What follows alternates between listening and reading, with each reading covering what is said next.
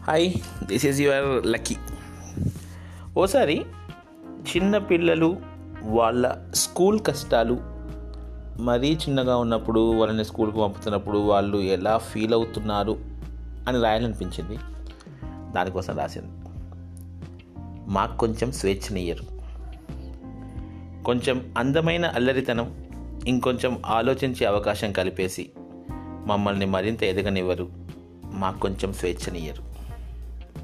అమ్మ లాలన వయసులో ఆయాల కృత్రిమ ఒడి నుండి అల్లరి చేసే మనసులో ఏబీసీడీల బాధ నుండి కేజీలోనే కేజీల మూత బ్యాగుల నుండి ఆటపాటలని మింగేసిన చెత్త హోంవర్క్ల నుండి మాకు కొంచెం స్వేచ్ఛనీయరు. స్కూల్ బ్యాగులో కంపాస్ బాక్సుల్లో మా బాల్యం బందీ అయిపోకుండా మమ్మల్ని కాస్త ఎదగనివ్వరు.